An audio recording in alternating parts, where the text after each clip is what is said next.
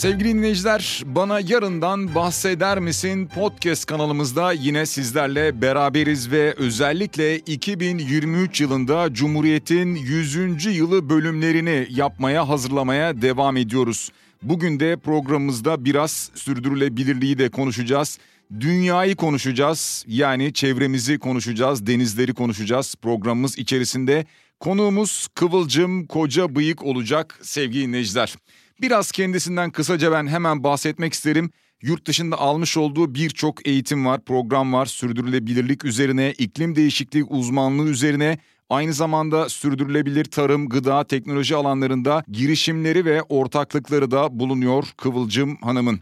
Aynı zamanda kendisi Tekvan Venture Capital'ın yatırım kurulu üyesi, Kagider'de üyeliği var. Yani bir sivil toplum kuruluşu gönüllüsü de diyebiliriz. Aynı zamanda Tüm bunlarla beraber kendisi Yuvam Dünya Derneği'nin yönetim kurulu başkanı.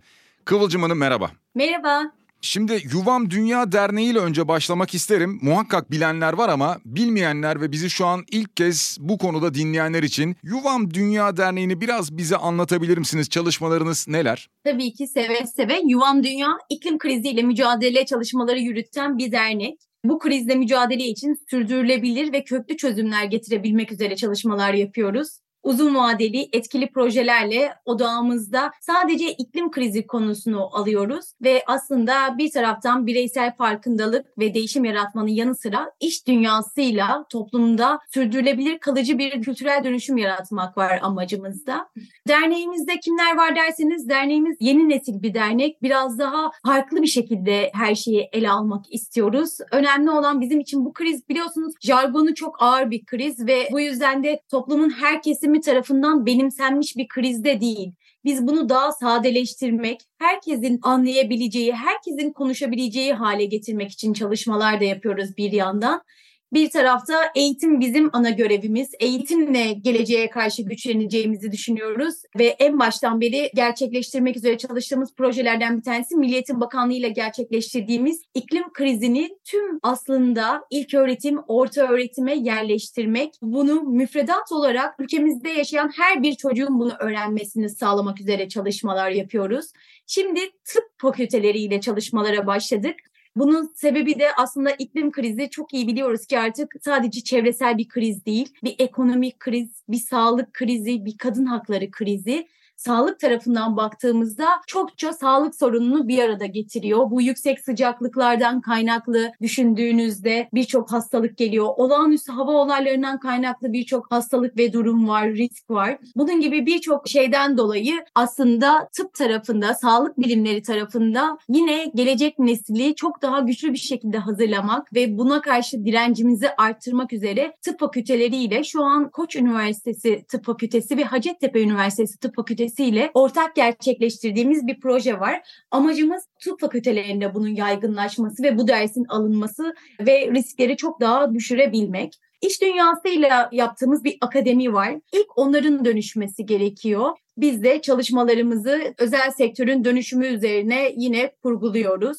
Bir taraftan yayınlarımız var. Rehberlerimiz, araştırmalarımız, Türkiye'nin iklim krizi konusundaki en geniş çapta araştırmalarına ev sahipliği yapıyoruz karbon ayak izi hesaplama rehberlerimiz, Dünya Ahali diye bir dergimiz var. Boğaziçi Üniversitesi ile ortak haftalık bir dergi, dijital bir dergi ama Türkiye'nin iklim krizi ve kültür konusundaki en çok okunan, en önde gelen dergilerinden bir tanesi. Ve en önemlisi yine başından söylediğim gibi bir tarafta eğitim, bir tarafta bizim iletişim ana çalışma alanlarımız. İletişim tarafında sanat ve spor yoluyla bu hikayeyi anlatmak istiyoruz. Hikaye değiştiğinde her şey değişir diyoruz. Bu yüzden de artık kolektif bir harekete ihtiyacımız var. Gençlerle beraber sosyal medya tarafında bir kültür hareketi başlattık.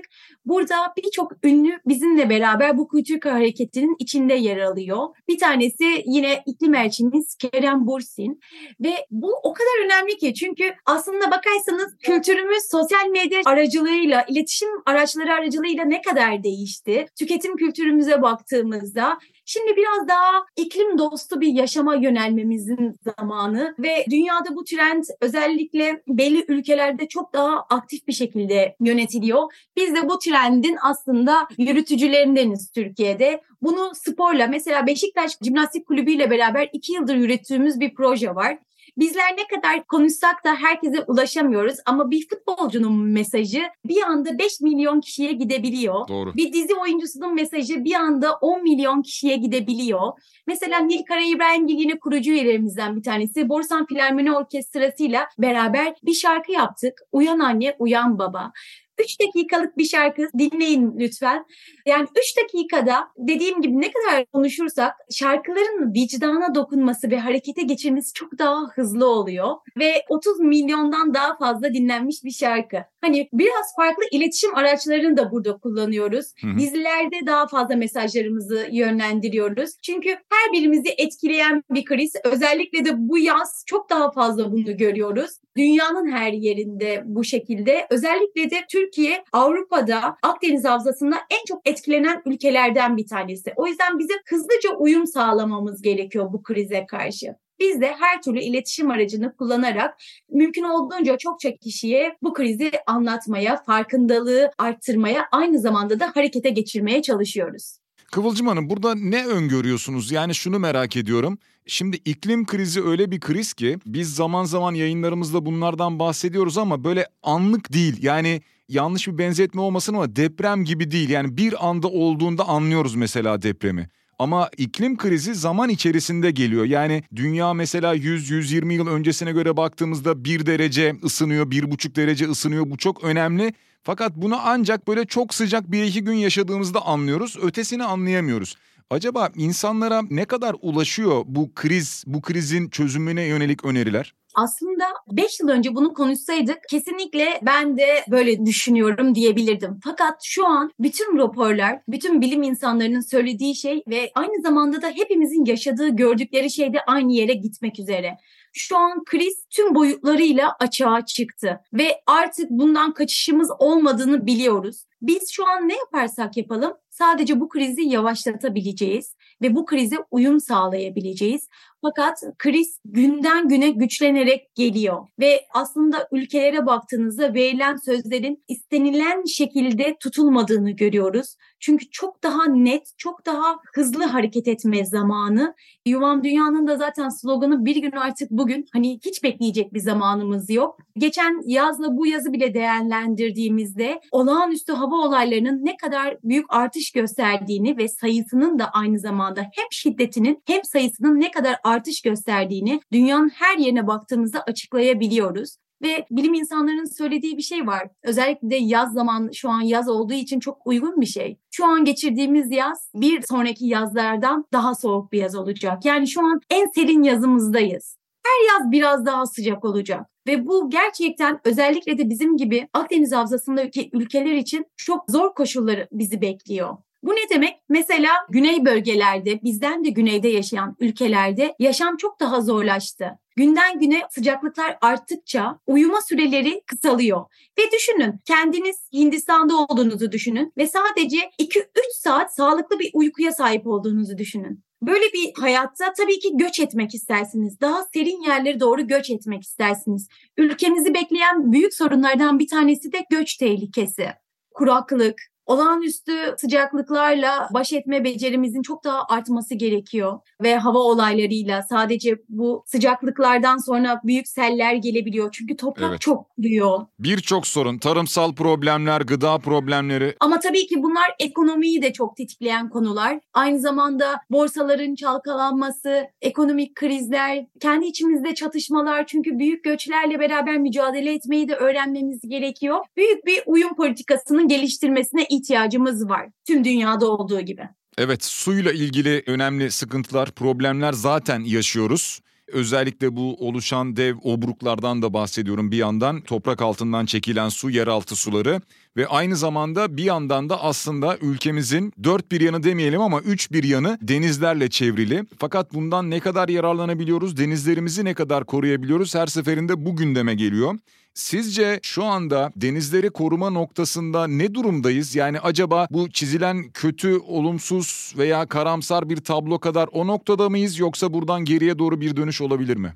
Yani tablomuz karamsar. İklim krizine baktığımızda da, denizlere baktığımızda da tablomuz karamsar. Ama umudun olduğunun altını çok net çiziyor bilim insanları. Bu yüzden de biz de umudun peşinde çok sıkı çalışmamız gereken dönemlerdeyiz. Dediğiniz gibi denizlerimiz gerçekten ülkemizin ekosisteminin, doğal yaşamının, toplumsal hayatın çok önemli parçalarından bir tanesi. Ben de İstanbul'a kıyasla nispeten daha küçük bir deniz şehrinde büyüdüm ve geri kalan hayatımı da İstanbul'da geçiriyorum. Denize yakın ya da kıyısında yaşayan hepimiz çok iyi biliyoruz. Denizlerin nasıl yaşam verdiğini, toplumu birbirine nasıl bağladığını, sağlığımıza, bedenimize, ruhumuza nasıl iyi geldiğini kolayca gözlemleyebiliyoruz. Diğer taraftan da denizlerin günden güne kirlenmesini de yaşayarak gözlemliyoruz. Bu konuda en kötü durumda olan denizlerden biri dediğiniz gibi Marmara Denizi. Dünyaya baktığımızda dünyanın en önemli iç denizlerinden biri Marmara Denizi. O kadar kıymetli bir deniz ki. Fakat son 30-40 yıla baktığımızda da büyük bir kirlenme sonucu biyolojik çeşitliliğin de önemli bir kısmını yitirdiğini görüyoruz. Bu müsilajdan önce de takip ettiğimiz bir durumdu. Tabii. Marmara Denizi'nin çevresinde Türkiye'nin nüfusunun üçte biri yaşıyor ve bir taraftan baktığımızda da Türkiye'nin sanayimizin de neredeyse yarısı burada kurulu. Bu yüzden de regülasyonlarla, kurallarla, net yasalarla korumamız gereken bir yer benzersiz bir yapıya sahip bir şekilde İstanbul Boğazı, Çanakkale Boğazı burada ve aynı zamanda da Dünya Doğayı Koruma Birliği'nin yani kırmızı listede nesli tehlikede olan 23 türün yaşam alanı da burada. Bu yüzden gözümüz gibi bakmamız gereken bir yer. Maalesef biraz sınıfta kaldık diyemem ama notlarımız çok düşük. Bu yüzden çok odaklanmamız gerekiyor. Tabii ki Karadeniz, Akdeniz'de de büyük tehditler var. Özellikle istilacı türleri ne kadar arttığını hepimiz duymuşuzdur. Bugünden güne artıyor. Dolayısıyla denizlerimizin korunması ulusal ve denizlerimizi komşu ülkelerle birlikte ele almamız gerekiyor. Soruna gelirsek evet dediğiniz gibi hani durum çok parlak değil ama hep beraber bir şekilde bölgesel, ulusal, uluslararası çözümler için hep beraber işbirliği içinde olarak ilerlememiz gerekiyor. Yoksa hepimizi zor günler bekliyor. Şimdi siz anlattıkça aklıma geliyor. Daha önceden bu konularda yapmış olduğumuz çeşitli hocalarımızla yaptığımız röportajlar vardı. Aslında müsilaj o dönem için bir sonuçtu. Yani sizin söylediğiniz gibi daha öncesinde zaten denizlerin kirliliği tespit ediliyordu. Fakat biz gözle göremiyorduk derken birden gözle görmeye başladık. Şimdi bu konuda çeşitli öneriler var. Mesela sanayileşmenin artık Marmara bölgesinden uzaklaştırılması gibi. Ama bunun dışında bizi dinleyenlere ne söyleyebilirsiniz? Yani biz sade vatandaşlar olarak nelere dikkat edebiliriz sizce? Müsilaj evet bence Marmara Denizi'nin bir çığlığı olarak kabul ettik biz müsilajı. Görünen tarafı. Hı hı. Ama hepimizin en önemlisi bu konuda çokça konuşuyoruz. Çokça yerde bilim insanları sizin söylediğiniz gibi bize doğru yolu gösteriyorlar. Fakat farkındalığımızın olmadığı yerde etkimizin de olmadığını çok net görüyoruz. Farkındalığımız arttıkça taleplerimiz artıyor farkındalık farkındalık demenin gücünü küçümsemememiz gerekiyor. Çünkü farkındalık olmadan da insan neyle mücadele edeceğini bilmiyor. Gördüğümüz çevresel sorunları biraz araştırmalıyız. Neden kaynaklandığını öğrenmeliyiz buna göre hareket etmeliyiz. Buna göre kendi tüketimimizi buna göre belirlememiz gerekiyor. Sadece şey de değil. Sizler kendi tüketiminizde, bizler kendi tüketimimizde seçimlerimizi doğru yapabilirsek, sürdürülebilir seçimler yapabilirsek şirketler de zaten kendilerini ona göre değiştirecek ve dönüştüreceklerdir. Hani bireylere en önemli şey olarak bunu önerebilirim açıkçası. Ama tabii ki şirketlere, hükümetlere önereceğimiz çok daha farklı şeyler var. Bir tarafta hani kimyasallar bu özellikle Marmara çevresinde sadece sanayiden kaynaklı değil, tarımdan kaynaklı yoğun gübre ve kimyasal kullanımdan kaynaklı da büyük bir kirlenme var. Hı hı. Bunu da unutmamak gerekiyor. Sanayinin özellikle su atıklarını farklı bir şekilde artık yönetmeliklerle değiştirmesi ve kesinlikle denizlere bırakmaması gerekiyor. Bir tarafta belediyeler, bizler kendi evlerimizdeki suyun, kirli suyun nereye gittiğini öğrenmemiz gerekiyor. Nasıl şekilde arıtıldığını öğrenmemiz gerekiyor. biraz sorgulamaya başlamamız gerekiyor. Evet aslında siz bunları anlatırken şunu düşünüyorum. Aslında çöpü bile çıkartırken çöp ürettiğimizi bile düşünecek olursak bunları bile ayrıştırarak aslında vermekte fayda var neyin nereye gideceğini biliyor olmamız lazım, hakim olmamız lazım tüm bunlara. Ve bir yandan şunu da düşünüyorum çabuk unutuyoruz gibi geliyor bana. İşte mesela bir deprem olduğunda bir iki ay şöyle bir insanlar bir endişe ediyor, evini araştırıyor falan sonra unutuyor. Veya işte İstanbul'da bazen susuzluk alarmı deniyor. Su seviyesi çok azaldı deniyor. İnsanlar şöyle birkaç gün endişe ediyor ama bir sonraki seneye yağış varsa eğer unutuyor. İşte bunları unutturmamak adına aslında sizin yaptığınız çalışmalar gibi çalışmaların yapılması lazım. Bu arada dinleyicilerimizi hatırlatalım. Kıvılcım Koca Bıyık'la röportajımızı sürdürüyoruz. Az önce sizin anlattığınız, örneğin bir dergiden de bahsettiniz, dünya halinden bahsettiniz veya buna benzer diğer anlattıklarınıza da dinleyicilerimiz yuvamdunya.org adresinden ulaşabilirler. Onun biz de altını çizerek bir kez daha hatırlatmış olalım. Sosyal medyamızda bizi takip edebilirler. Orada gerçekten büyük bir hareketiz. Hep beraber sesimizi duyuruyoruz. Her birimiz bu hareketin içinde oldukça zaten bir şeyler değişecek. O yüzden sosyal medya hesaplarımızı da eğer ki kullanıcıları varsa takip etmenizi öneririm. Peki yuvam dünyada diyelim ki bizi şu an dinleyenler arasında acaba ben de nasıl yer alabilirim, nasıl destek olabilirim diye düşünenler varsa ne yapabilirler? Yuvam Dünya'ya hemen web sitemizden gönüllü olabilirler hı hı. ve gönüllülerimizle beraber çok güçlü bir bilim kurulumuz var ve bilim kurulumuzla da her bir gönüllümüzü davet ederek iki ayda bir önemli sohbetler gerçekleştiriyoruz. Önemli akademik bilgiler ediniyoruz.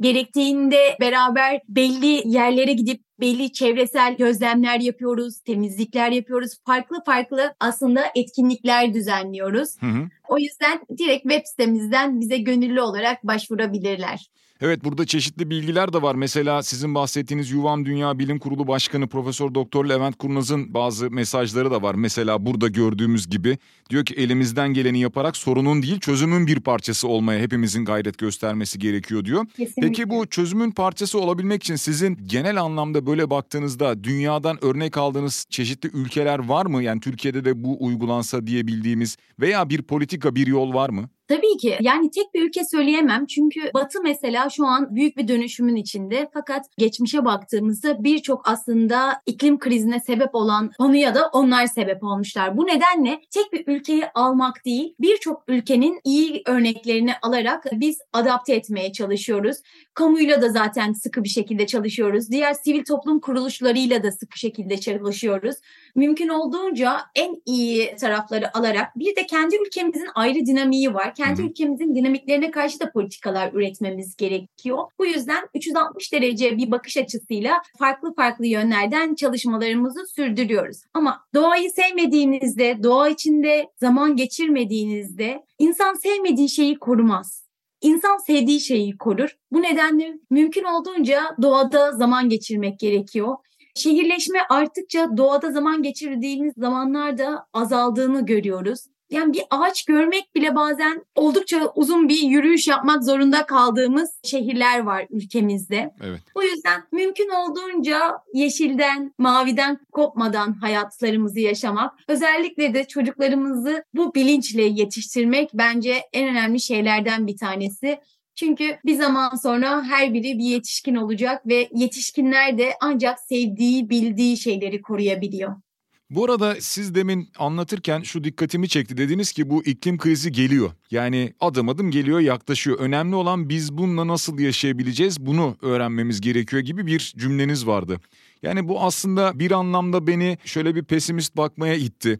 Yani bunu engelleyemeyeceğiz veya belki biraz öteleyebiliriz manasına mı geliyor bu? Ne dersiniz? Aslında öyle de demedim. İklim krizi şu an burada. Biz şu an iklim krizini yaşıyoruz. Sadece şu an günden güne eğer ki yaptıklarımızı değiştirmezsek gitgide her şey şiddetlenecek ve sayısı artacak. Biz zaten bir şeyleri yaşıyoruz ama bu kadarla kısıtlı kalabiliriz. Bunun önüne geçebiliriz. Bunu ilerlemesini durdurabiliriz. Bu yüzden de hızlıca hareket etmemiz gerekiyor ve hızlıca gerçekten doğrusal ekonomiden artık çıkıp döngüsel ekonomiye geçmemiz gerekiyor. Artık dünyanın kaynaklarının kısıtlı olduğunu anlayıp kaynakları sonsuzmuş gibi davranmamamız gerekiyor. Özellikle de özel sektörün bu dönüşüme liderlik etmesi gerekiyor. Hükümetlerin bu dönüşüme liderlik etmesi gerekiyor. Bireylerin de kendi hayatlarını bir bakmaları ve gerçekten buna ihtiyacım var mı? Benim buna da ihtiyacım var mı? Bir enerjiye ne bileyim odaya girdiğinde bu ışığı yakmaya ihtiyacım var mı? Ya da bir kıyafet almaya gittiğinde buna gerçekten ihtiyacım var mı diye sorarak ilerlememiz gerekiyor. Çünkü biliyoruz ki suyumuz kısıtlı, enerjimiz kısıtlı. Yani zaten dünyanın bütün kaynakları kısıtlı. Bunu bilerek hareket ediyor olmamız gerekiyor. Bu mantığa döndüğümüzde zaten dönüşüm de hızlıca gelmiş. İklim krizini de mümkün olduğunca sınırlamış ve biyoçeşitliliğin azalmasını durdurmuş olacağız. Yoksa bu hızla gidersek bizim çocuklarımız bizim gördüğümüz birçok hayvanı tanımamış olacak. Bizim çocuklarımız bizim yazları Ege'ye giderdik laflarını duymamış olacak birçok şey kökten değişmiş olacak. Hiçbirimiz bunu istemeyiz ama bunu durdurma fırsatımız hala var. İklim krizini yavaşlatma fırsatımız hala var. Bu fırsatı çok iyi kullanma zamanı. Peki son olarak size şunu sormak istiyorum. Şimdi Yuvam Dünya'nın siz yönetim kurulu başkanlığını yapıyorsunuz. Birçok da projeniz olduğuna eminim. Bize bahsedebileceğiniz projeleriniz var mı? Dinleyicilerimize buradan aktarabileceğimiz, anlatabileceğimiz neler var? Tabii ki çok güzel projelerimiz var. Ben biraz da yayınlardan bahsedeyim. Hı hı. Dünya ahalinden zaten bahsetmiştik. Mesela rehberlerimiz var. Rehberlerimiz birçok aslında metrodan, birçok şehrin metrosundan belediye otobüslerine, vapurlarına her yerde yayınlanıyor. Örneğin iklim dostu yaşam rehberi. Ben bugün nereden başlamalıyım diyen birisi için muhteşem bir kaynak. Çünkü en minimalle neler yapabileceğimiz, neleri dönüştürebileceğimiz. Çünkü dönüşüm de yavaş yavaş gelen bir şey. Size çok, güzel bir rehber olacak bir kaynak. Bir tarafta iklim dostu okul rehberimiz var. Bunu yine birçok okuldan, Darüşşafaka'dan Robert Kolej'e tutun birçok öğrencinin beraber hazırladığı harika bir rehber. Çocukluklarınız varsa okulları sorgulayabilirsiniz. Bunu böyle yapabilirsiniz. Bunu onlara daha farklı şeyler önerebilirsiniz. Şimdi çok yakında iklim dostu şirket rehberimiz çıkıyor. Araştırmalarımıza bir göz gezdirebilirsiniz. Konda ile beraber gerçekleştirdiğimiz araştırmalara. Kitaplığımız var. Dünyanın önde gelen kitaplarını iklim kriziyle ilgili çocuk ve yetişkin kitaplarını Türkçeleştirdik. Her biri aslında Türkiye'nin de bestsellerlerine girmiş kitaplar. Eğer okumadıysanız bunları okumanızı çok tavsiye ederim. Zirveler yapıyoruz. Mümkün olduğunca en iyi uygulamaların herkese örnek olmasını ve yayılmasını sağlamak amacıyla Türkiye'nin aslında özel sektördeki en büyük zirvesini gerçekleştiriyoruz. Bir taraftan iz bırakmayanlar karbon ayak izi app'imize bakabilirsiniz. Bu aslında uygulamayla beraber insan karbon ayak izine bakmadığında hani ben oldukça iyiyim dediğimiz şeyde bile ilk matematiksel olarak baktığımızda ne kadar aslında gözden kaçırdığımız, fazla tükettiğimiz ya da iyi olduğunu düşündüğümüz ama aslında gelişme fırsatı olan birçok yeri görebiliyoruz. Ben benim hayatımda güzel bir dönüşüm noktası olmuştu karbon ayak izimi hesaplamak. Hı hı. Çünkü kendi karbon ayak izimi düşürmeye çalışırken bir taraftan esas şirketlerin karbon ayak izlerinin farkına varmıştım büyük resmi görmeme de büyük etkisi olmuştu. Akademimize bakabilirsiniz. Yuvam Dünya İklim Akademisi oldukça etkili bir akademi. Hem bireylerin alabileceği eğitimler var hem şirketlerin, annelerin, ebeveynlerin, babaların alabileceği harika eğitimler var. Neosik bir işbirliği içerisindeyiz. Online'da bunları alabiliyorsunuz gibi hep beraber bu hareketin içinde olmaya davet ediyorum herkese. Evet çok güzel öneriler var. İklim Dostu Yaşam Rehberinde sevgili dinleyiciler. E, yuvamdünya.org adresinden de bunları görebilirsiniz. Örneğin aldığın her şeyin karbon ayak izini öğrenmeye çalış veya sahip olduklarını iyi kullan ömrünü uzat gibi. O kadar çok başlık var ki e-faturaya geç mesela bunlardan bir tanesi çok fazla öneri var ki bunların hepsini aslında hayatımıza sokabiliriz. Ki son dönemlerde çok konuştuğumuz bu susuzluk konusu diş fırçalarken, tıraş olurken, duş alırken musluğu açık bırakma gibi önerileri biz de en azından yeri gelmişken burada bir kez daha tekrar etmiş olalım. Yuvam Dünya Derneği Yönetim Kurulu Başkanı Kıvılcım Kocabıyık bizimle beraber oldu. Kıvılcım Hanım çok teşekkür ediyoruz. Sağ olun. Ben çok teşekkür ederim Güçlü Bey. Sevgili dinleyiciler bana yarından bahseder misin podcast kanalımızda bugün biraz sürdürülebilirlik, biraz çevre, biraz da iklim krizi üzerine konuştuk. Bir sonraki bölümde yeniden buluşmak üzere şimdilik hoşçakalın.